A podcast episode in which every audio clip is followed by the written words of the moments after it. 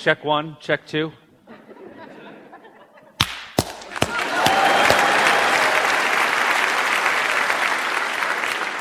Good evening, ladies and gentlemen. Tim, That's not a tough act to follow. Nice. uh, uh, what? My bow? yeah, the bow. Thank Deep. you very much. Deep and good. I Deep and danced for a while.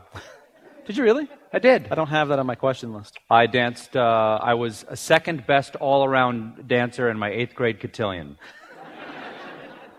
We'll get back to that.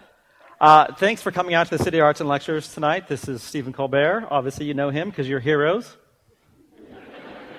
Anybody who laughed at heroes watches the show. Uh, I'm Tim Goodman, the television critic at the San Francisco Chronicle. Wow.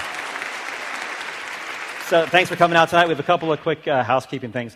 Uh, there's books in the lobby. They're all signed, and they benefit 826 Valencia Scholarship Program. And tonight's event actually benefits 826 uh, Valencia Scholarship Program, which is partially f- help funded by the Chronicle.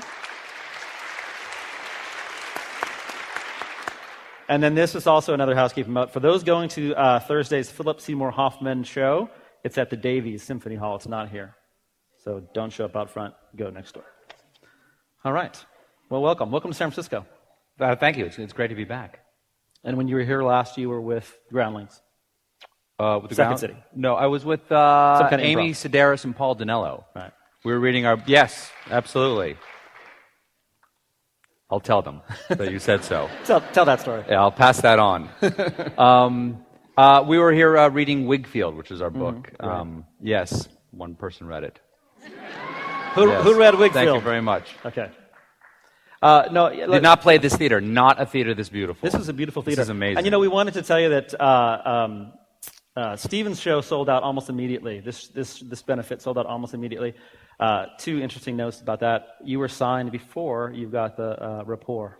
a year ago. Yeah, Right. about a year ago, I agreed to do this. So these people came out essentially before you were a megastar. Right. I would never have done this Right. if I had known just how unbelievably famous I well, am. we should have fun tonight. This would be You a good people are lucky night. I'm a man of my word. no, I'm thrilled to be here. This is great. And another thing too uh, about this fun Saturday night we're going to have. You could have filled this. People don't know this, but uh, the tickets sold out so fast. He could have filled this theater three or four times over. So consider yourself lucky tonight. I, I scalped a few tickets out front. Yeah. I had fifteen hundred dollars. That was good. That man right there. we'll make sure it's worth it. Yeah. Well, let's. Uh, we have so much to talk about, and we'll have questions for everybody uh, Okay. at the end. I know Go ahead. My life's an open book. Great. Let's talk it. I'm not afraid Uh, of you. let's go back though. Uh, I want to. I want to talk about because there's so much to catch up to your new show, which is doing Absolutely, yeah. fabulously, by the way. Uh, you grew up in South Carolina. I did. I grew up. Um, I grew up on James Island, South Carolina, which was a little. Wow, you're kidding. James Island. James Island, South Carolina. I grew up on Willow Lake Road, which was a dirt road on a little, uh, it was a little, it was a little like spring-fed creek that went into like uh, it's kind of a swampy pond, and we had like You grew up on a dirt alligators. road? I Yep. grew up on a dirt road, exactly. And um, this is all an act, you know. Get me drunk, and and I'll talk like somebody from To Kill a Mockingbird. Nice. I'll, I'll, I turn into Boo Radley if you get me drunk enough. I hang out in the basement and I'll stab you in the thigh with a pair of scissors. nice. Um, yeah, I grew up on uh, I grew up on a dirt road in South Carolina, and I had ten brothers and sisters. And um, uh, and Youngest of 11. I'm the youngest yeah. of eleven, right? Exactly. Jimmy, Eddie, Mary, Billy, Margaret, Tommy, J, Lulu, Paul, Peter, and Stephen. Yeah. Biblical. yeah, absolutely biblical. yeah, exactly. Now, uh, was that how hard is that? I mean, now I'm the youngest of five. I know how that, that can be difficult. You're the youngest of 11. Do your parents even know your name? Fantastic. Really? Yeah, my sisters say that they're surprised I ever learned to walk because they carried me around everywhere I go. I was like, you know, my three my three sisters. You know, I had they had a live baby doll, so they felt my legs would become vestigial. you know, What's the gap between 1 and 11? um, Age-wise. forty-five years. Wow. Yeah. So it's, Yep. They called my mom Iron Womb. wow, that is. Yeah. I hope she's. I certainly hope she's listening to this on the radio. And I, and I yeah, that's it's nice. 20 years. 20 years between me and the eldest Jimmy. That is amazing. Yeah. Wow. Right. Okay, well, we'll get to the Catholic part later. The, the Catholic? Mm, yeah. Not the Catholic, No, the the Catholic? Catholic part. Lower- right. lower C. We'll deal with our Catholicity. Uh, Yeah. So, uh, was your in Latin, I hope, right? It'll all be Latin. Because I'm The with Mel Gibson on that Oh one. yeah, first 45 minutes English, then the last part is Latin. In Latin, exactly. Or else it's not a sacrament. Was your family? Now there's a lot of professionals in your family. How much? How much? Like performers? How much entertainment was in your home? My mom, well, we were humorocracy. Like this, the funniest person in the room was king at any one time. And uh, I am, ask my brothers and sisters, they'll tell you I am not as funny as they are. And my wife says, "Wow, how come you get so quiet around them?" And it's because I think they're so funny that I just clam up when they start talking. And that they, they also insist that I clam up so that they can talk. hey, Mr. Big Shot, you're not so funny. I remember when you used to stand in the toilet. yeah, family is a great equalizer. So, uh, do you yeah. get back to see them much, or, they, or do they come out to see the No, show? I don't or- talk to them anymore. No, I am a big star now, if you haven't noticed. I'm on day- basic cable. Right, exactly. During the Daily Show years, you did talk to them, but not the report. It started to, you know, drop off during the Daily Show Right. years. Yeah, if the show hadn't worked out, I would have gotten much closer to them. No, we get the same thing weddings and funerals. You know, we see each other. No, is no, but is there a sense in the family that they're surprised that you, of all people, became sort of an entertainer if there were other funnier people in the Colbert family? I don't know. I don't know if there's su- surprise. Um, I think they were all a little shocked that I wanted to do it because they're, you know, perfectly nice people with actual jobs. Right. And for years they were a little worried. I mean, I'm being the youngest of 11. You always are 10 to them, you know, because you, at the point they reach maturity, you freeze at whatever age you were. And so, you know, the last one I was 10 by the time that they were, you know, hit the point at which they looked at me as a little puke. And, um, and so they're, I think they're more surprised that I am 41 and have three children than, you know, that, you know, I'm mildly, uh, you know, I have mild notoriety as a comedian. That I ever, like, got older than 10. That I can drive and shave, I think is a bigger shock to them. I wondered about the shave part. You're very clean cut. You're very, um, Yeah, well, I have to keep, like, my head and my clothing structured because my physique is so vague and unstructured. that it actually it supplies like I'm trying to like superstructure. I'm trying to imply like some sort of physical order underneath these clothes with like crisp hair and everything. Yeah. you know, there's a lot of. No- I, I want to go back and, and, and tap into some of this, but I, I have to get to this right off the bat. Why do you hate bears? I'm not saying that I don't hate bears. Well, bears. Tim, I, I, my question would be, what, what, what, why aren't you helping me with this bear problem? Are you on the bear side? I don't like bears either. But, I, but yours is, seems to be an obsession. Uh, bears came about on the show because in the very first, I think the very first ThreatDown we did in rehearsals, the threat was actually alligators. And, and we, th- and it worked really well, but we thought the story was like a week old by the time we got to the very first show. And we said, you know, let's see if we can find another animal that would fit in here. And somebody says, well, there's this bear that did this terrible thing to someone. And, uh, and I forgot what it was even now at this point, but I said, fine, bears. Because I, I also have recurring nightmares about bears, that they're between me and something I want. I mean, it could be like between me and my children or between me and a sandwich. It doesn't matter what it is. There's a bear, and they're dancing bears, and they kind of do this, you know? They're like all, they're all kind of sweet and funny, but I know if I get close enough, they're going to, Rah! they're going to take my head off because they have cheetah speed.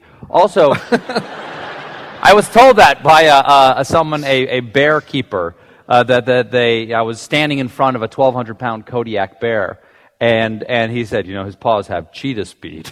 he said, if he decided to take your head off, I wouldn't even know it till your head was gone. Well, also, Get closer to the bear so I can take your picture. also, one of the great things about the bear joke on the Report is that, uh, as you know, as a comic, that uh, the callback is so, such a great device in comedy. I mean, even, even if it's not funny the first time, about the 53rd time you use it, it's pants wetting.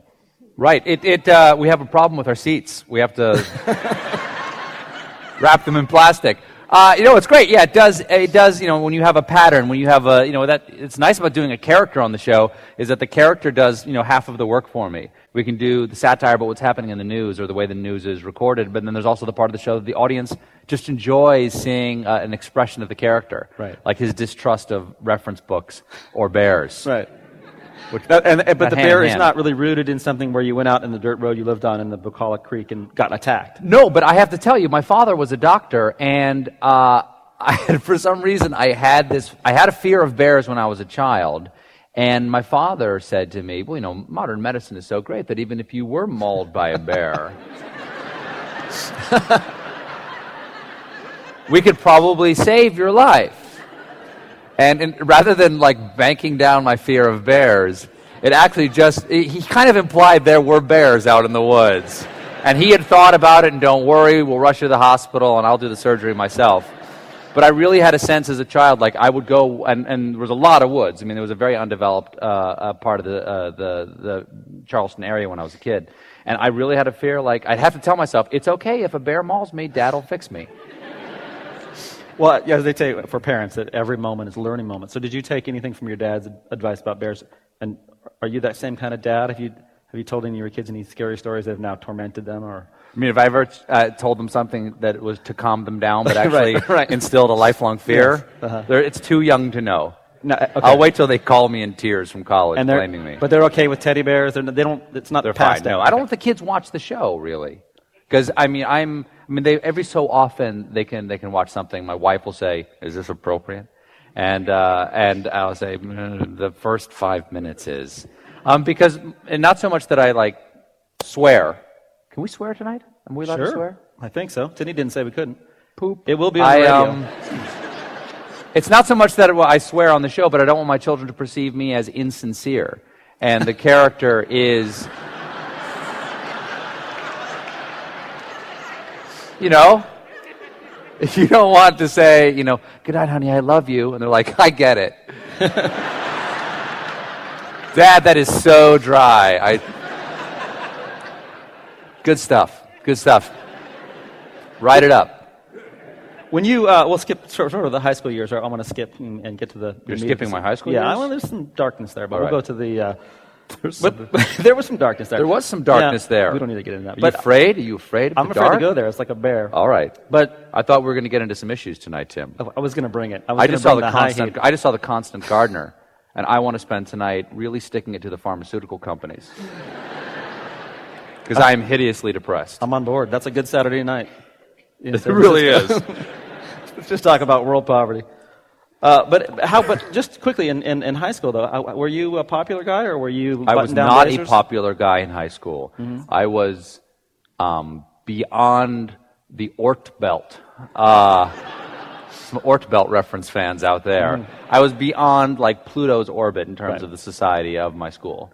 Now, a lot of times people who are not popular are, are you know, they, they get into something else. I mean, were you the class clown? Because this is going to, or did you just, I know First, there's a I little was bit the of class sci-fi punching bag, and then on. later I became the class clown. Oh, you were a punching because when they were laughing, they couldn't throw the punches. um, yeah, I, be, I be, actually first I became. Um, um, first, I smoked a lot of pot. Hi, mom, and and and and then I then I didn't anymore, Mm-hmm. and and I and that's how I got to know you know sort of the the people half in Right. the society of my high school Right. because they were sort of out of the society of my high school because they had started to smoke pot. It was their way out of it and my way in. Mm-hmm. Then I kind of passed through them into the society of my high school, kind of waved at each other over the bong, and then I. I managed to work my way into the society of the high school, and, but and then by making jokes, it really was. Right. I got to know like all my friends were like, you know, jocks and that kind of crowd because I made them laugh. Did you have a blazer and glasses in high school too? Absolutely. Uh-huh. I mean, I went to a school. I had uh, I had tortoiseshell glasses, and I, I wore a blue blazer, and I wore a regimental striped tie, and khaki pants, and Doc's penny loafers, and uh, argyle socks. Chicks love deal. that. Mm-hmm. It's very. It's a very hot outfit. Now there was in South Carolina. I mean, that's that's just everybody wore that. There was Wow. people are worried about me backstage, evidently. Keep him hydrated. you know his kidneys. Beautiful. Yeah, it was, it was just like everybody looked like that. I mean, there was no there was no Because it was the school, or was because it was the whole that- society. I mean, mm-hmm. Charleston, South Carolina is just like frozen in time, ah. or it was when I was a kid. Everybody looked the same. Everybody did the same thing. So It's not Haight Street. What wasn't It's not like Haight Street in San Francisco. uh, not quite as free thinking. Right. Mm-hmm. Mm-hmm. It's an inorganic rock of ultra conservatism. When did you? uh, Now you weren't a popular kid, but did, did that also you that helped develop your sense of humor? I'm sure. But did that also put you on this path? Which I love this little path that you've got of this sort of this sci-fi geekdom thing going on. Is that really where it started? Was sci-fi geek? 'Cause I know- I oh, know I was a you- Dungeons and Dragons fan when I was a kid. You were early adopter of Dungeons and Dragons. Well, my father and two of my brothers died when I was 10. On, on the day of their funeral, I had a terrible headache, and my brother Eddie, who was my second oldest brother, put me in a side room at his house up in uh, Washington because my the brother and my father were born, uh, were buried in Annapolis. And I had a terrible headache, and he put me in this room, and I looked over on the shelf, and there was a book that said The Long Arm of Gil Hamilton by Larry Niven, science fiction. And I picked it off the shelf and I read it, and my headache went away, and I sort of escaped into science fiction. And I read a science fiction book or a fantasy book a day Wow. for the next eight years. And um, it, that was a direct response to sort of the, my, the grief that struck my family from the, they died in a plane crash when I was a kid. And um, uh, so that kind of led to my geekdom because I completely retreated from the world. Right. How, how does a how does a family of, of eleven how does that how does a tragedy like that change the, the family dynamics? Um,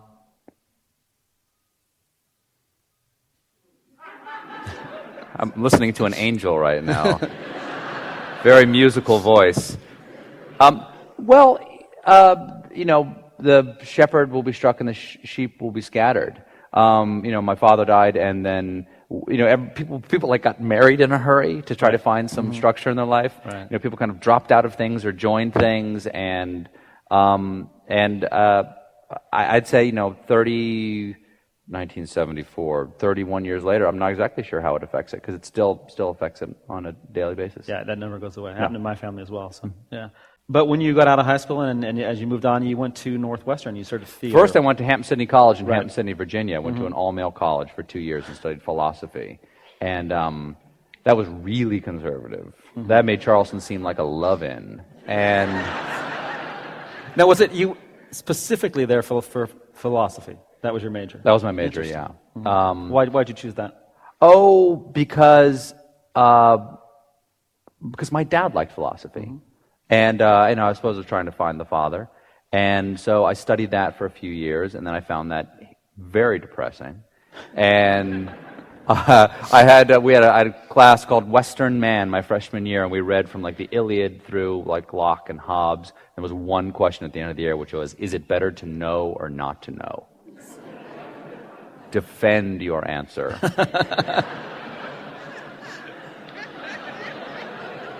And did you? And now I think it was like, oh, it's it's it's you know it's better to know. Obviously, I mean, it worked out for Oedipus. Right.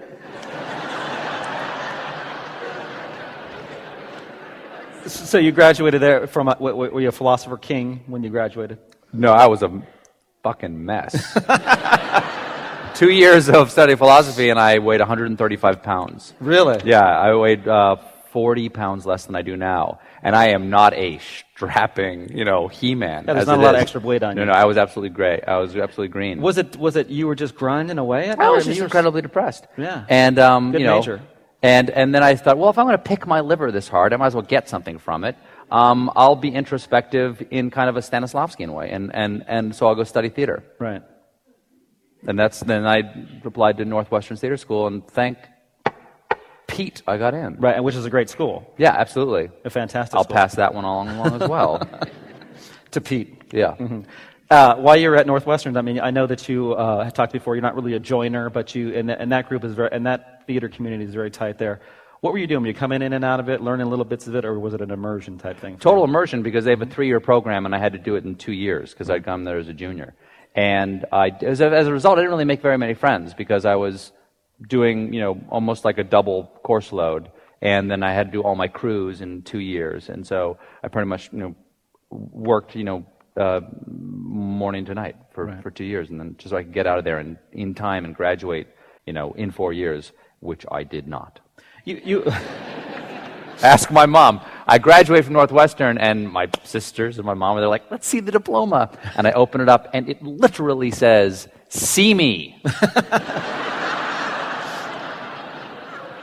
Where the diploma should be. Kathy Martin, Dean of the School of Speech. did you get it eventually? I did, yeah. I got it six months later. Excellent. Yeah. Because you could go back and get like an honorary one right now, like like that. If they're listening, I'd go for it. Right now, you can get that the doctorate. I'm all for padding my resume. Exactly. Now, when you, you must have, that must have struck something with you when you got there because you, uh, you're talking about immersion. Was there something that you found in uh, the theater experience and sort of uh, acting that, that you could lose yourself? Because you said you were, you were a good student, but you weren't a great student. I was a terrible student. okay, I was trying to coat that. I barely graduated from high school. Um, uh, Is that, I I don't want to interject here, but is that because you, the subject matter didn't grasp? Because you- you're, you're in all of high grounded school, in stuff. in all of high school, uh, it was after my father and my brothers died. Nothing seemed important. It seemed, it seemed. Uh, I mean, I was just a kid, but everything seemed very uh, childish to me. And so I just, I just read books, and the only reason I graduated is that I incidentally learned what I needed to pass the test without ever doing homework or without reading anything they wanted. But I just, I just read so much of what I wanted that, you know, it kind of, in the, in the borders, in the shadowlands of what I was reading was the information they thought I needed. Right. So this wasn't even this wasn't uh, this isn't an intelligent thing. This was you were just you know that tragic event sort of spun you a little bit on at high school and you you didn't Absolutely, want to on yeah, the sure. Yeah. So when you got to Northwestern, was this something that like okay, this I can get into and Yeah, I mean, I, I, I, I, I, I loved it. First of all, my core curriculum was out of the way, and I just did theater Right. for you know for those two years. Um, it was fantastic, and I had a teacher who was a, a wonderful teacher, um, named several wonderful teachers. But my, you have one teacher who kind of stays with you the entire time, and that was Anne Woodworth, and she was great, and she was very loving, and she uh, insisted that I get into counseling, or else she wouldn't teach me. why, She made me go to a therapist, or she wouldn't teach me anymore. because of the incident or were there other things? I tried to break a man's hand on stage. Really? Yeah. So yeah. There's Yeah. Do you have a we were improvising, and he pissed me off. and I was standing on a, on a box, and he was standing behind me, and he was flicking me right here. And I grabbed his hand with his fist over his ha- I grabbed it so hard that it made his, it go into a fist. And I, and I, I stood on the, on the box, and I held it over my shoulder, and I just fell forward and broke my fall with his fist. so uh, He's fine. What about me? I was the tortured one.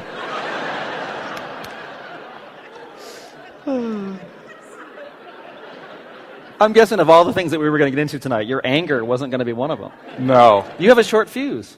Or you Not did. anymore. Not, anymore. Not anymore. I did. I did at the time. Actually, I had a super long fuse until I inappropriately ignited, and then, then I did.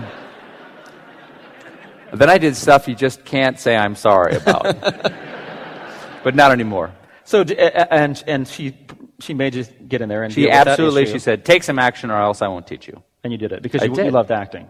I just loved it. Yeah, I loved it. I just, it, for me, the reason I wanted to become a performer is that after two years of like studying philosophy, and I'd done a little bit of performing in high school, and I'd gotten involved with the Spoleto Festival. There's a festival in Italy called the Festival dei Due Mondi, and Giancarlo Menotti, who was the director of that, and he's an opera composer, and, and I believe he's still alive, um, founded, uh, brought the festival to Charleston as a sister festival. And one of the you know early years that they were there, they hadn't they had a play they'd cast in New York, and someone had gotten sick, and they needed to cast a teenage gay leper.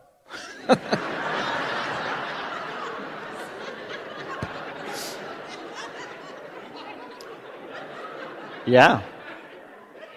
Don't stop now. And my uh, choir teacher said, "What about Stephen?"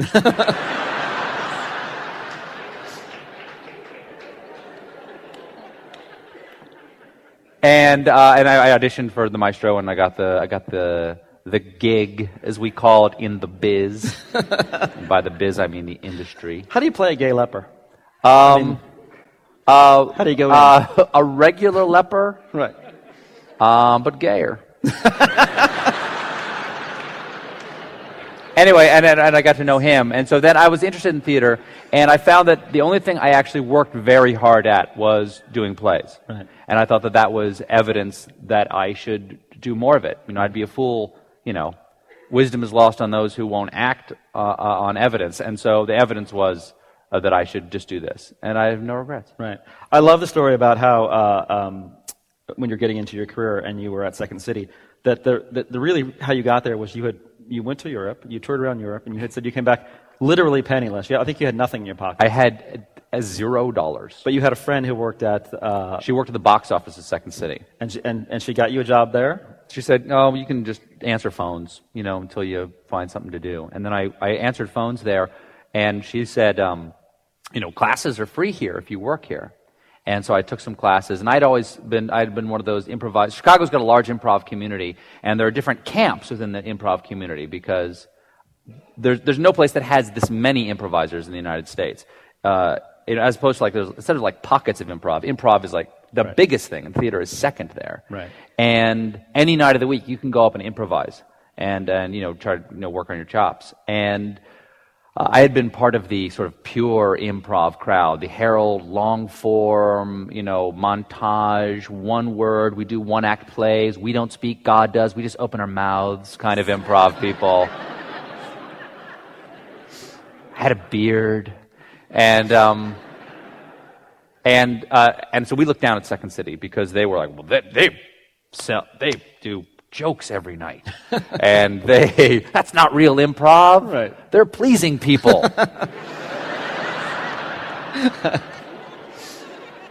and then I then I got there and I, I took classes with people and I found out that people there really cared about theater. They looked at it as theater and they were doing scene work, and they were pleasing people because they were very funny. And um, and then uh, I just I got to know people there, and I was lucky enough to be invited to be a member of one of the companies. Well, Second City uh, obviously has turned out just um, an, an endless string of really talented people. When you were there, did you have the feeling like, oh, I'm going to be one, I'm going to be on that train and I'll make it, or did you just say, No, I never had that sense. Really? No. Did you, was it because you were too not worrying about stardom, or was there, or, or was there something about like, how am I going to look at all these talented people around me? No. Well, first of all, I didn't know anything about Second City before I worked there. I mean, before I was answering the phones, I, I, other than like what I heard from people in the improv community. But before I came to Chicago, and when I was at Northwestern, Second City was nowhere on my radar because I had no intention of being a comedian. I had an intention of being Hamlet. You know, not playing Hamlet, being Hamlet. Right. got it. You know? I got it. Let me share my misery with you, world. and uh, you know, I you know I had a beard and I, I wore a lot of black, and uh, or at least one color at a time. With all green, all black, all red. right. Um, and uh, and and so it, I had no. And when I got there, I didn't have a sense that this is what I was going to do. I quit four times to go do straight theater in Chicago, like you know, small black box theater or small equity theater in Chicago, because I was still sort of. "Oh, I really kind of still want to do Hamlet, you know. Mm-hmm. I, you know, or, or kind of be Hamlet. And but what happened was is I I found that I found comedy would pay me for one thing, and because Second City had the best equity contract in Chicago, it's mm-hmm. better than the Goodman Right. Theater, and which is the the big theater in Chicago, And no relation. and Right. yeah, exactly, and. Uh, and also, people in comedy, it just seems so much healthier because if you messed up on stage doing straight theater, you know, you'd come backstage and everyone, no one would look at you. They'd be looking at their mirrors, going, "How's it going out there?" you know, sounds kind of quiet out there. What's going on? Um, and, but, if, but if I messed up at the Second City, I could hear my friends shrieking with laughter at me Right. through the silence Right. that I was getting on stage. Right. My, I had a friend, Paul Dinello. I have a friend named Right. Paul Dinello, who's my dearest uh, friend in the world. And he had a rule because we would always, we were always trying to make it more comfortable for ourselves backstage because Second City is a rat hole. And we would build our own little sections backstage where we'd put our stuff and hang our clothes. And we would build during the show. and, and Paul's rule was hammer on the laughs. Uh, that's... that is great stage Yeah. direction. So, if you would, if you were dying out there, he'd start hammering. and then he'd go, he'd go back, he'd look at you from the wings going, I, I don't know why you're not killing. I'm sorry. I thought that would get a laugh. Now, what is it about that? I, I covered comedy for a long time, and uh, what, what is it about when somebody's bombing on stage, when they're, or when they're walking the room, as they say, that the, that the comedians who are standing in the back at the bar are, are out of their minds with laughter? What is it about failure? It's hilarious. what is it about failure? I don't know. I don't know. You're just sticking your neck out there. And it's just hilarious to see it just get chopped off. I don't know. I could get into something really dry and boring about status shifts and banana peels. But let's just move on. Excellent. Okay. Um, so obviously the career started taking off. You did uh, you did uh, Dana Carvey show. Yeah, A little bit actually. Paul and Amy and I got hired. We do a diff- uh, along with Jodi Lennon and, and a guy named Mitch Rouse. We did a show for HBO that was sold to Comedy Central called Exit 57. Mm-hmm. We did that for two years. Then that went ash can, and um, and then I And got barely repeated. uh, uh, did it? I. Barely repeated. Uh, is it- sometimes. Mm-hmm. really? And uh, I, I, I, people come up to me and now and they say, "Hey, you were on X fifty 7 And I go, "Yeah, sorry," because it was our first thing we tried to do on TV. Right. And and you could drive just trucks through the gaps in, in those scripts. And then I did the Dana Carvey show Mm-hmm. Right. with uh, Robert Smigel, Right. Mm-hmm. who's Triumph the Insult Comic Dog. He was executive producer, and he, um, again, I'll tell Robert that you enjoy the dog. Um, uh, and then he, he knew me from Second City, and he hired me to, to work there, and it really launched my career, that, that show. Yes, and, and you did some stuff for TV Funhouse, which is a, one of my favorite shows. Saturday TV Funhouse. TV Brilliant. Funhouse. Yeah. Well, we started doing the ambiguously gay duo on the Dana Carvey show. And I actually got picked up from the airport, driven to Sync Sound on uh, 10th Avenue in New York. I, you know, with my bags. I'm moving to New York to do the Dana Carvey show with my bags, put them down in the studio, and Robert said, Hey, um, read this. He's supposed to be a superhero, and he, you can't tell if he's gay. And that was the very first thing I did for that show. And so I'm, I'm ace. You're ace. On target. we'll be right there, Commissioner. Hold on to my belt buckle with your teeth, friend of friends. this is Gary. He's my compadre. He's my chum. My lifetime companion. My cohort. And then you were uh, you were also you did obviously one of the a fan favorite here, Strangers with Candy. Right. Right after.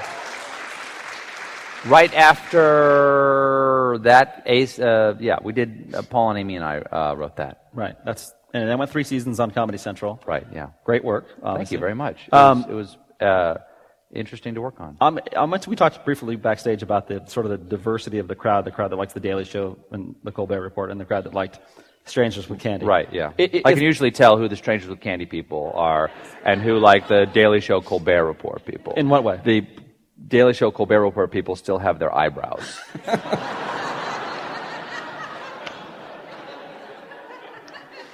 and the Strangers with Candy people go, I love that show. It's so real.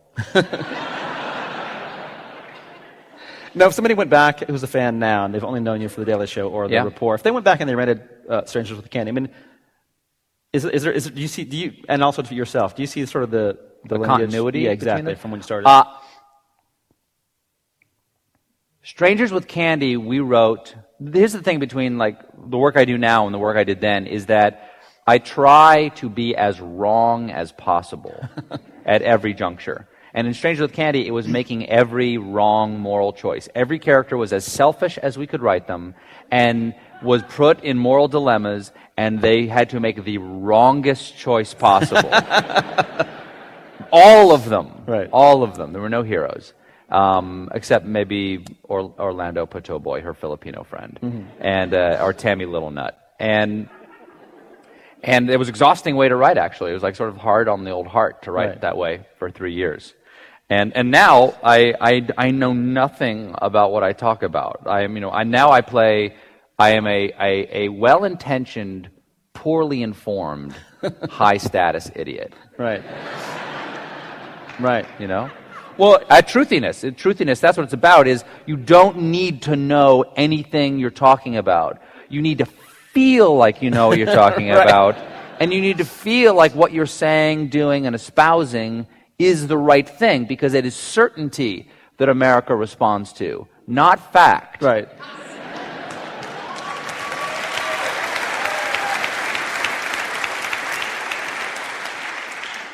And I think, what kills liberals is their ability to look at their own positions and say, "I could be wrong." So and no they've wavering. got to stop doing Right. that. No wavering. Right. Exactly. They've got to stop acting like philosophy majors. Well, once Strangers with Candy was done, and as we, here we are moving through the career here, you were off for about a year before you got on the Daily Show. Uh, what I find interesting is that you had a baby at that point, and you were living in New York. You were kind of there. Uh, I think you've said before that you were kind of there. There was no going back.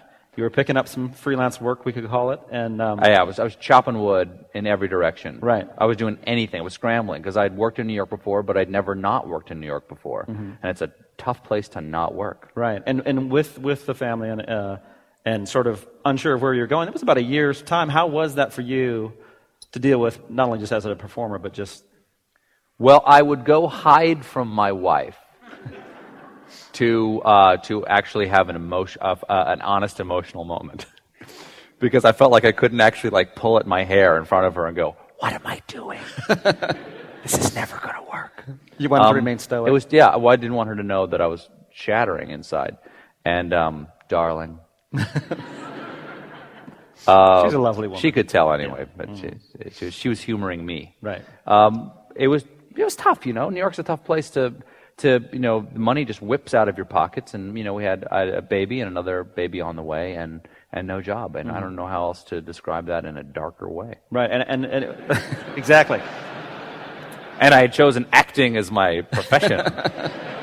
Well, when the Daily Show came along, one of the, th- one of the things I've noticed you said in the past is that you were you were really not um, either not either aware of it or really that interested in the Daily show I was not interested in the show. I had seen it once or twice, didn't care for it that much. This is with uh, Craig Kilborn was the Right. host. It wasn't so much as Craig, because Craig was a fine performer, but they hadn't found their way in the show when I'd watched it. And I had actually, I was so desperate for a job that someone at the Dana Carvey show, after it had been canceled, someone who had helped them cast it, was having a conversation with someone at ABC News because ABC News Good Morning America was trying to do something to compete that with that damn window over at the Today Show. and they said, I know, we'll, we'll put correspondents out in the field and they'll kind of be funny and they'll be our window on America. And someone called me up and said, We've heard that you kind of look, you know, normal in a Brooks Brothers suit, but are a comedian. How'd you like to try to do this? And I said to myself, that sounds like a terrible idea. And I said to them, that sounds like a fabulous idea. And I went and I went and I did it. And for briefly, I think it was actually, I worked officially two months. I worked for ABC News Right. as a correspondent, where more Americans get their news than any other source. and and I, you know, and I worked for Good Morning America specifically because they just shipped over from entertainment to the news division. And boy, I did a poor job for them. And they they and they poorly used me. They didn't want me to be funny. They wanted me to be funny like a weatherman is funny. Oh. Like like uh, nothing wrong with weatherman, but they quip. Weathermen quip. Right. They generally don't do uh, satire, and they don't they don't do like really biting takes on like uh, on on stationary fronts and and so they didn't like anything I pitched. Right. And then at the time, my agent happened to also uh, represent the woman who started the the Daily Show, Madeleine Smithberg, and she said, "Well, why don't you go talk to them?" And I went, "Great, now I'm a reporter." And then I went over there. It was, a t- it was a complete day job. But then I, I met them, and I actually was doing Strangers at the same time. Right. And um, and I actually started with the Daily Show when Craig was there, did a few pieces, left for three years to do Strangers, and I came back. Uh, it- Strangers went off the air in 2000, and I came back for the end of the 2000 campaign. And, then, then there was John, and it was a completely different beast. Yeah, different show. And it was, uh, uh, and also an improved show, dramatically improved. And and that's and Well, it had a different, complete, had a, a completely different point of view. sure, and which dovetailed nicely with your ABC work. You were now, or sort of a, a reporter in the field. Right? Yeah. For people who didn't see that, that was quotations around reporter. Uh, the Daily Show really, I mean, especially since well, since 2000, but really took off. It'd be sort of a cultural touchstone. that campaign was great for us. I mean, there was no, there was no better story anyone could ever write about. I think because it concerned everyone. It was unprecedented, and no one died. Right. And I just don't ever think we'll get those three It was a together. dream. Yeah, it was fantastic. Now, on the Daily Show, you've, you've sort of perfected this character, and um, it's interesting because you were sort of the other other people had come before you and became and gone on to fame from Whitney Brown, uh, right. Whitney Brown and Brian Unger mm-hmm. and Beth Littleford were the three people who were there before me. Right, and then uh, others came. Were you looking at that now as, as something that was a launching pad? You think, hey, people are starting to watch this show. I'm going to do the best that I can because you carved something out for yourself. Well, after 2000, when the 2000 campaign, you know, the the, the night that Gore conceded and we finally got to do that material we've been writing for 32 days or however long it was, something like that, right? 32 days. It, um, when we finally got to do that that material, we, it was such an just an orgy of fun to to uh, uh, to, to finally release all that built up uh, comedy.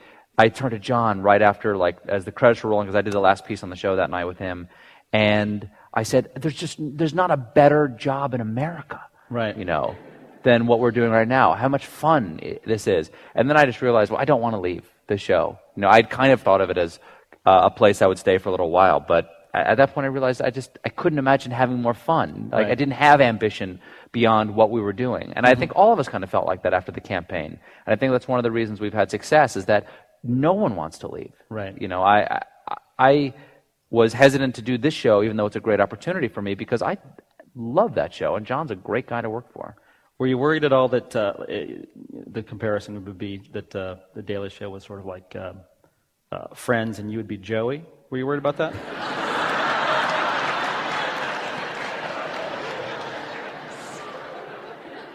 I was kind of worried that it would be the Daily Show was MASH and I would be after MASH. Oh. The Jamie Farr yeah. Uh, vehicle. Yeah.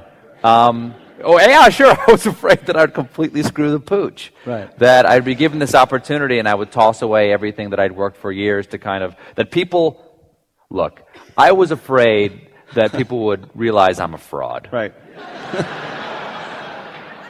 and that it was only the context of the Daily Show that, that gave anything, you know, I did, right. both humor, satire, or, you know, or, or, or validity topically or anything like that. So yeah, I was terrified. Yeah. Well, it, it, it's it's interesting too because at that point, uh, the Daily Show had really, at that point, I think, reached a level of beyond. What we were changing the world, is what you're saying. Absolutely. Kingmakers. The cliche is that people, young people, quote unquote, in America, are getting their news from the Daily Show, and that that was worrying people. But what it became. Yeah, was, I wonder they were getting the news from someplace at least. yeah, exactly.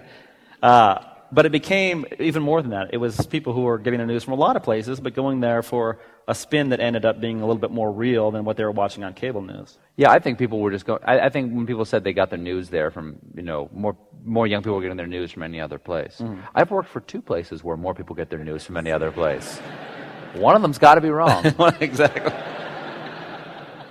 Well, when you made that, uh, you know, at that, that, that, point, your career on uh, The Daily Show was, was really sealed. And when the spinoff came, obviously we talked about your worries there. Uh, what went into the thinking of it? I know that John is an executive producer as you as well as you uh, to make it a similar but a wholly different beast because you were talking. The Daily Show sort of skewers the daily headlines, the news, and you kind of go after the media itself. well, one of the things that keeps the Daily Show fresh, I think, is because it's a shadow of not, not only it reflects the news stories of the day, but it's also a shadow of what's happening within the news. And the news is very mercurial these days. It's mm-hmm. constantly changing what its style is in order to get one up on the other person. And I don't mean graphically, but I mean in terms of personality and what they value in the personalities and how much they create cults of personality. Um, and before we had the cult of personality with, you know, uh, Cronkite. When I was a kid, like Cronkite and Frank Reynolds and, and uh, John Chancellor who I kind of as a child thought, I want to talk like John Chancellor. Yeah, there's some of that in you. Yeah. Mm-hmm. And um, that was a cult of personality because that was it. Those were the personalities. But now they, they want the same kind of, kind of cult, so they amp it up on purpose. So anyway, that's constantly changing in news. And uh, the, the Daily Show is a reflection of a certain type of news that still exists. What we think of as more of like a headline news or informational news. But the really popular things in news are no longer those shows. Like the big shows in news are things like Hannity and Colmes or O'Reilly or Scarborough or even like, you know, Anderson Cooper or Lou Dobbs or before while he's still on the air, um, Aaron, Aaron Brown. Brown. Okay, those are all personality shows, and to a to a greater or lesser extent, they're not about the news. They're about what this person thinks of the news and how he will present the news, and they're unabashedly, regardless of whatever catchphrases they use, about spin. And so we thought, well, let's let's just do one of those shows because that's as di- you know that would be as different from the Daily Show as O'Reilly is from Brian Williams, you know, uh, six o'clock news on Right. NBC. And, and when you made this leap, and obviously um, she came out of the gate strong, they renewed you pretty quickly. But and one of the things that you were going after, obviously, was sort of the O'Reilly. But you have other people that you were sort of. He's the easiest thing to reference because he's the, he's by far the most popular. He destroys everybody in cable. Ask him; he'll tell you. Right. I'm kicking your ass. But to when you when you when you launched the Report, uh, what I thought was fascinating about it was that uh, sort of the behind the scenes element of the show was that it was uh, it's a work in progress. It's still a work in progress. And you came out of the gates. You right off the bat, you had um, certain elements that really worked. The, the, the word, The word, yeah. and uh, congratulations on truthiness being the word of the year. Thank you very much. Mm-hmm. The American Dialect Society uh, chose it, and I'm, I've always been a big fan of theirs. right. Says some really good things about them. And has AP apologized now for the blundering on the? Uh, That was the most wonderful thing. One of the things we've been trying to do with the show is to try to create a persecution complex for me. the fact that, like, you know, I don't, I don't, I don't want any awards for the things I say. You know, a lot of people out there don't want me to say this stuff, and a lot of people out there don't get it, and they'd like to see me fail. And when the AP wrote an article saying that the American Dialect Society had chosen, these are people who choose, like, you know, Y2K or iPod or Chad as the word of the year. Um, these are the wordinistas. And when they chose truthiness, I was thrilled until I read the, art, the article, and it at no point mentioned that I pulled that word out of my keister on October 17th. You know, in a, in a fit of panic. And, and I was at first dismayed, and then I was thrilled. And I'm like, I've got an enemy. I've now I've got a real life enemy that I can talk about on the show. Like half of this whole week will write itself because of the A- this gift the AP gave me. And uh, because the greatest thing about O'Reilly is that he is the biggest thing in cable news, and the man makes, I kid you not, he makes like $62 million a year, and yet hmm. I I just do it for you people, and I get a lot of hell for it. I'm not sure. I'm not sure how much longer I can do this. A man can only do so much. He can only take so much attacks, and I'm always being misrepresented. So I didn't win a. So I didn't win a Peabody. It was a Polk. They're both good.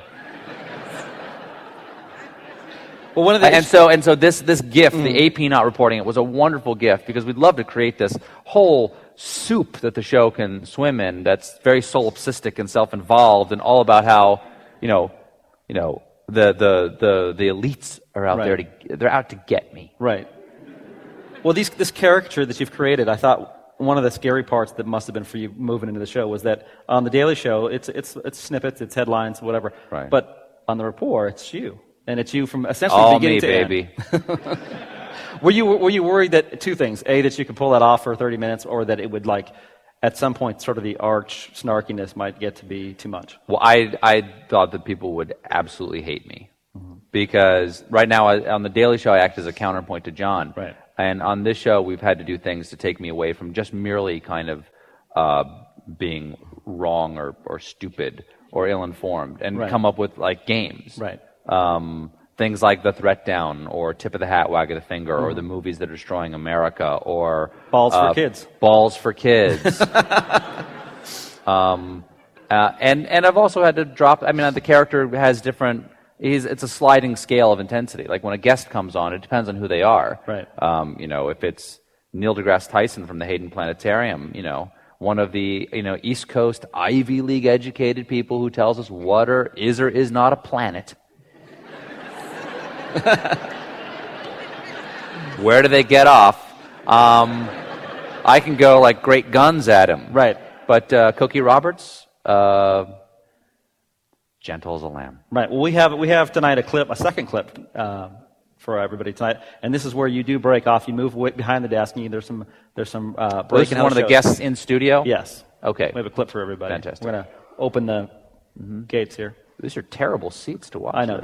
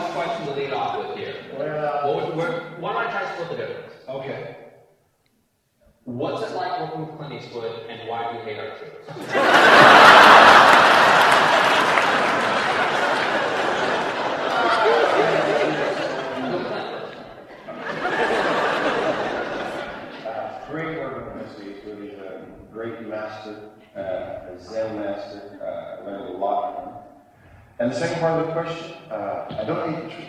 Okay. Uh, why do you hate the truth? What? I love the truth. It's facts I'm not a fan.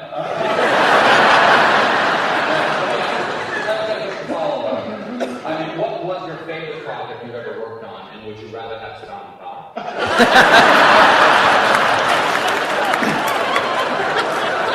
Hussein?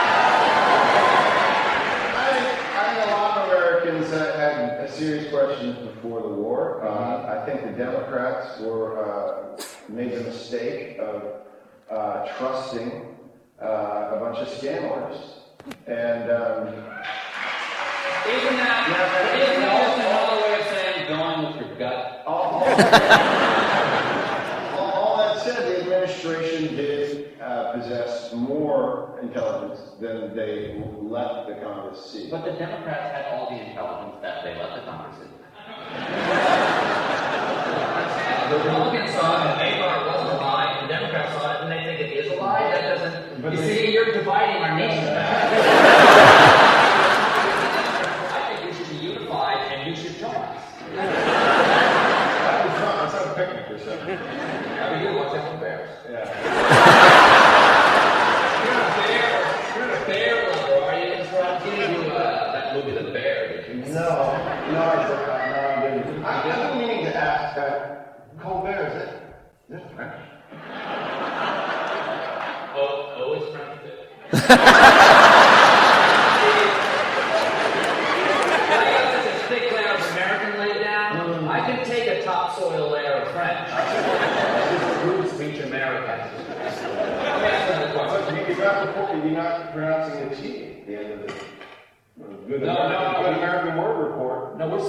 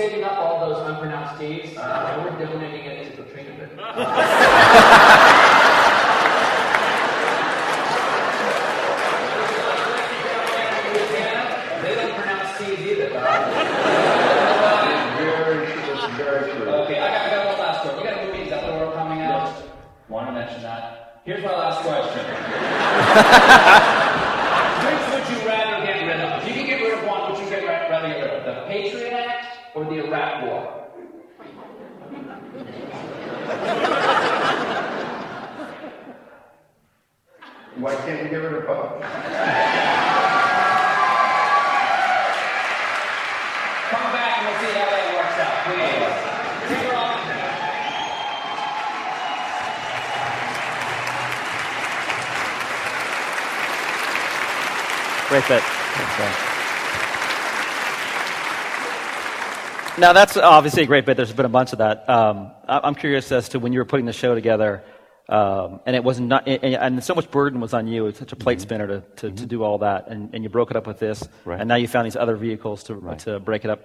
Is this is the Report now that it's been renewed? Is it still going through some transitions right now? Oh, abs- sure, absolutely. I mean, we uh, we're constantly looking for new games. We're constantly looking for ways to get the camera off of me because I um, the calcium comes out of my bones by the end by the end of Thursday night. I mean, it's better for the audience to have a relief, you know, from just me doing it down the pipe. I mean, the, the interviews, which for me was the most nerve wracking part of the show when I started, this is the part that I look forward to most Right. because I get to not look right into the camera and talk Right. for just a minute. And I don't know what's going to happen because we don't plan anything with the guests. I just, backstage, I say, uh, um, you know, I'm a professional idiot, right?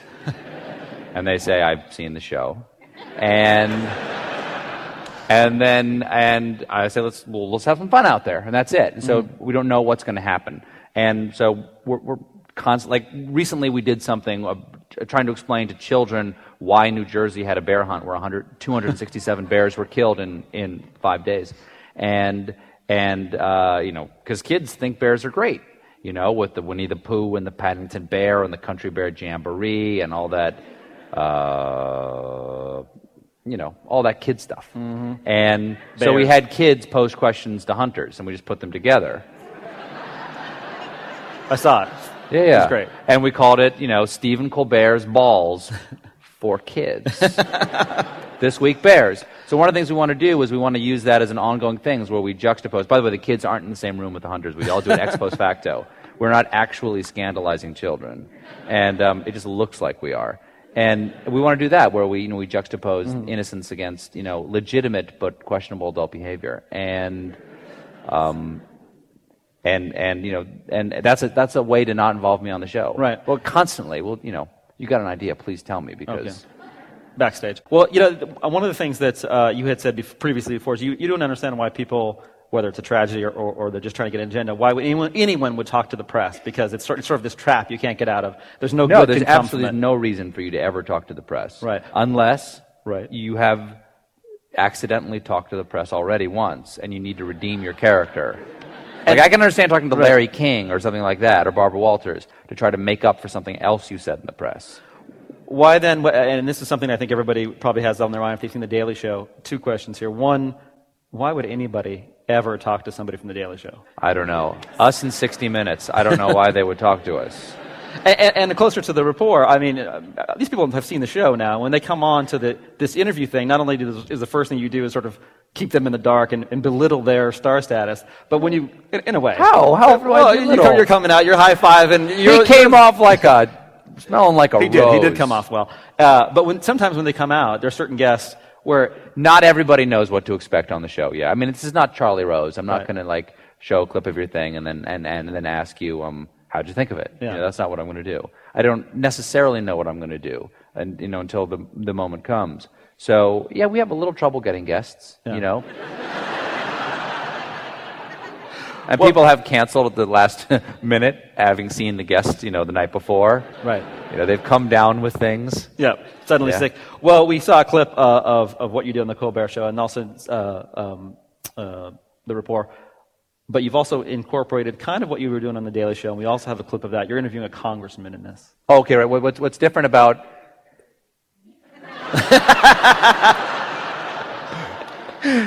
I'll tell you what's different about it after, I Okay. guess.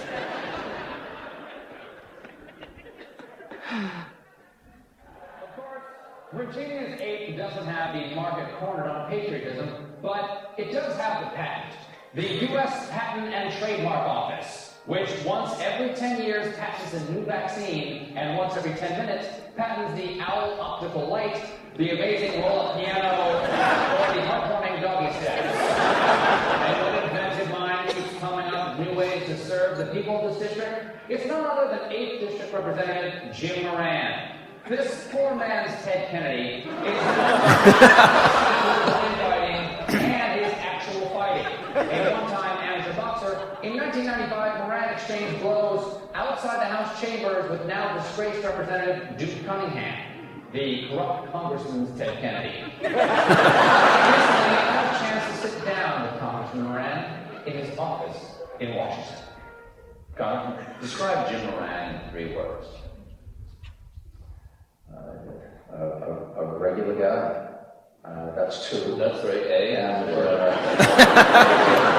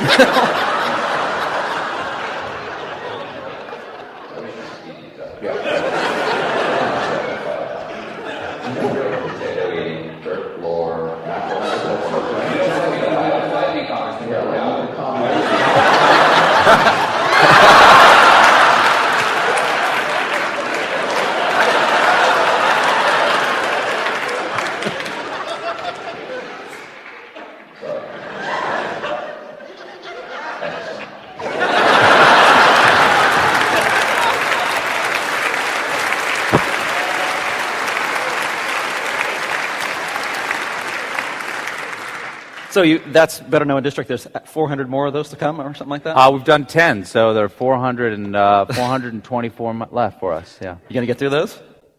God, I hope so.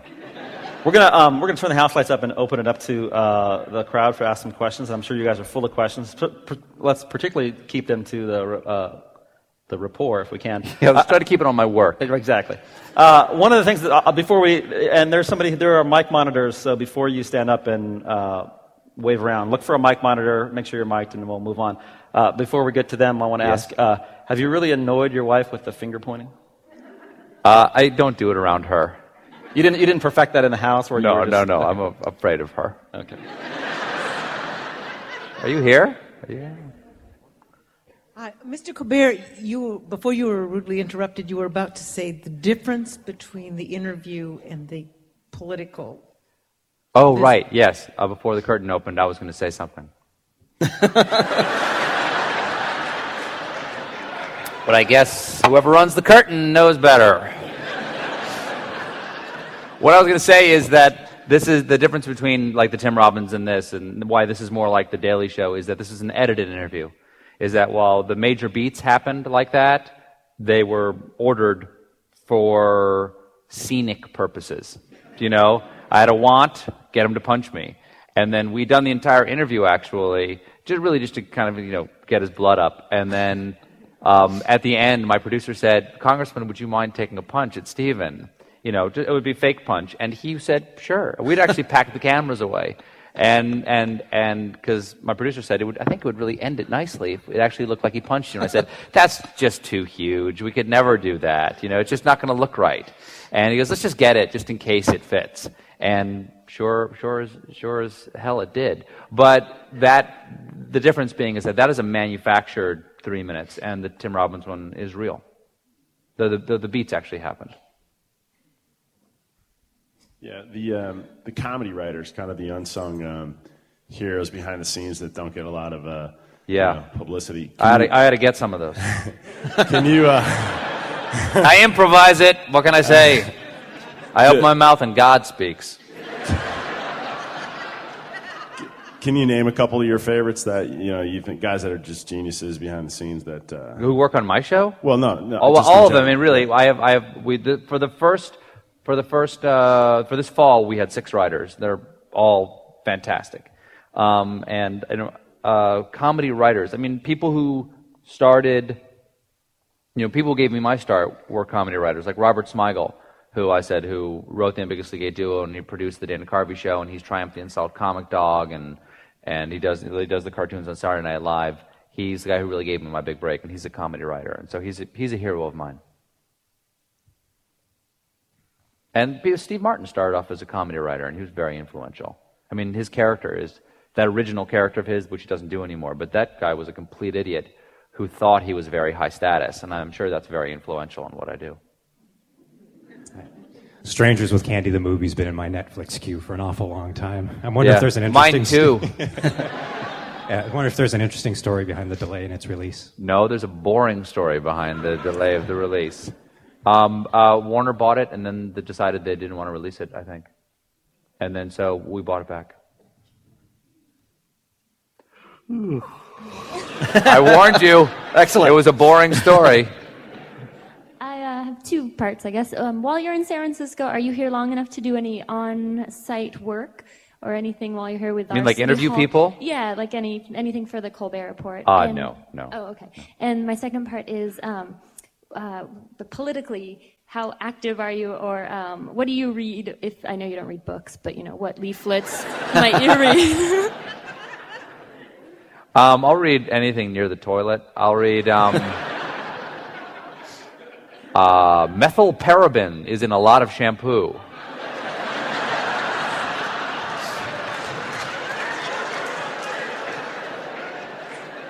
I noticed that on a lot of the labels.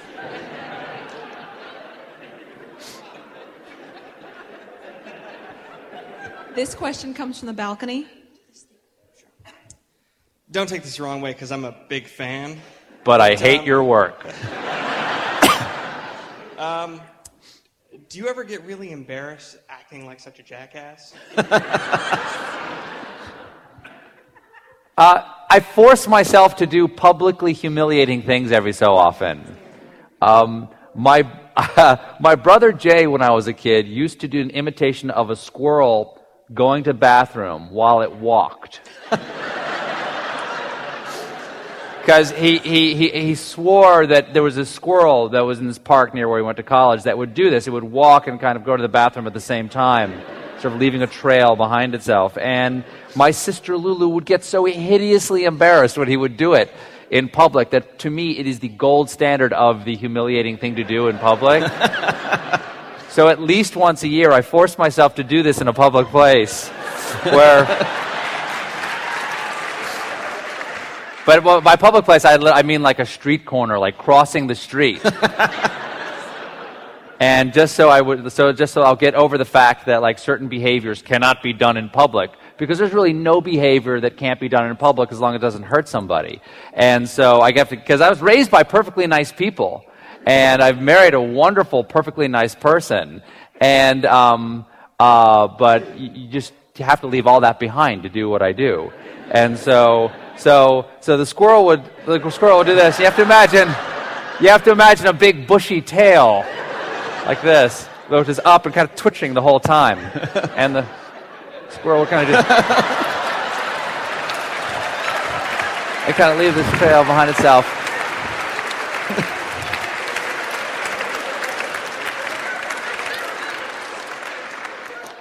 Once a year, like uh, you know, cross with the light on a street corner, doing that, and don't not do it. You got to do it the whole time, and it'll. Uh, it's fantastic therapy. For, th- for those people who are listening on the radio, they missed a good thing. Too bad. Yep. Um, when you go back to South Carolina, what do they think about your show back there? I, I'm really happy. They, they, they kind of like it. I think, I think, um, I mean, I, I suppose you mean the, the most conservative elements in South Carolina. First of all, my wife and I, I, I'm smart enough to marry a girl from my hometown. My wife and I are from the coast, which is comparably speaking, you know, not, it's not upcountry, it's not Bob Jones University. You know, black and white people can hold hands legally. um, but, uh, the most conservative people that I knew back home occasionally had issues with thing I, things I did on The Daily Show. But my character on the new show, I very pleased, uh, very surprised and pleased to find that my most conservative friends are thrilled by the conservative things that the character says. and and maybe it's just sort of like wanting to kind of like the thing their friend is saying. They just accept those things at face value. You know, like my war on the war on Christmas. They're like, good for you. We should be saying Merry Christmas more. They just accepted it as if I meant the entire thing, which I do. This question comes from the balcony. Hi. Hi.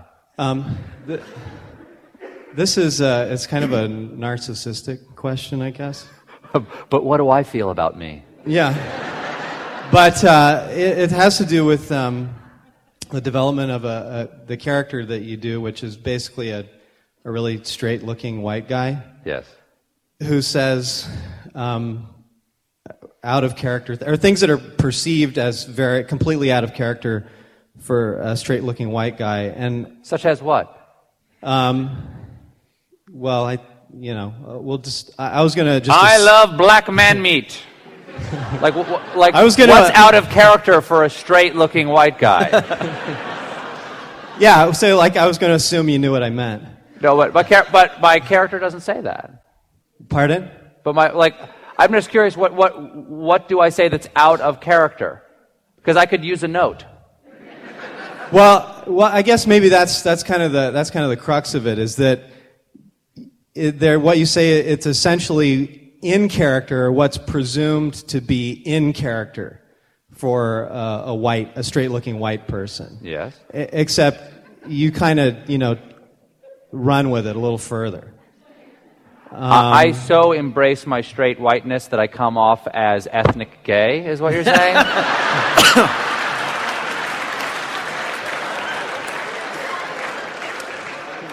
Well, I know. I, I'm Thank wondering. you. I've never been so honored. I think the character, one thing I would say is that the character is so, he lives a completely unexamined life. And so he, happily so, because he can, he can indict himself with what he says and constantly say things that prove the falsity of his beliefs without knowing it. So uh, that, that lets you say some truly su- stupid stuff. I just want to interject there on that, on that one. You, you once said that uh, uh, the job that you do calls for, for, quote, an obnoxiousness that is not necessarily in my nature. Is it hard for you to do that? Uh, it's getting easier.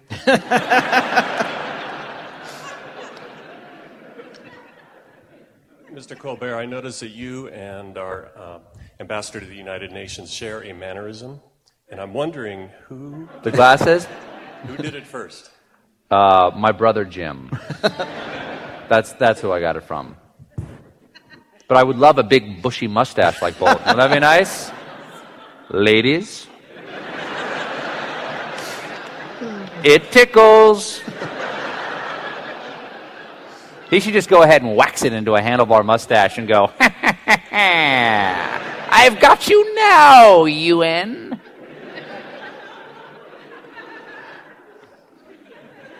Hi, Mr. Colbert. Merry Christmas to you. Merry Christmas. Hey. Anybody can say it during the Christmas season. Exactly. Takes courage to say it now. It's true. Thank you. Uh, today is St. Felix's feast day, who I'm sure you already know. I know. absolutely know what you're saying. He's, he's the patron saint against lies. Uh, against, yes, against lies, which is true. Which And is I- different than truth. Exactly. and I wondered if I you didn't had, lie to you, I just didn't tell you the truth. Yes? And I was just wondering if you had any plans to celebrate the occasion for special. Um, uh, yeah, I, I, I, I plan to uh, only, uh, only lie through omission.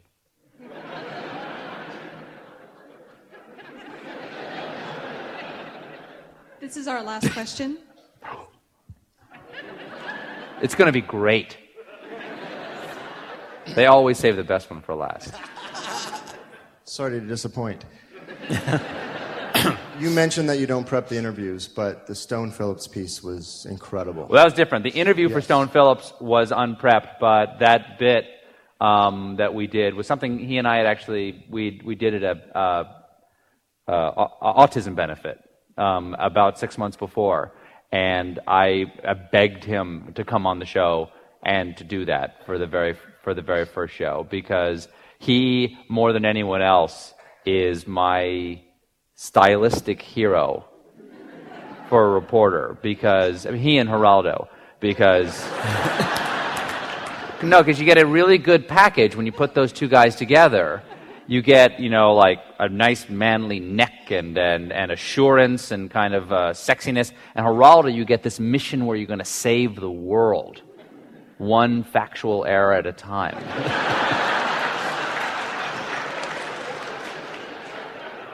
And so, but the fact that uh, Stone was willing to come on and do my first show just felt like, you know, a bottle of champagne against our prow. Great. Thank you. Well, thanks for everybody coming out. Ladies and gentlemen, Stephen Colbert. Thank you.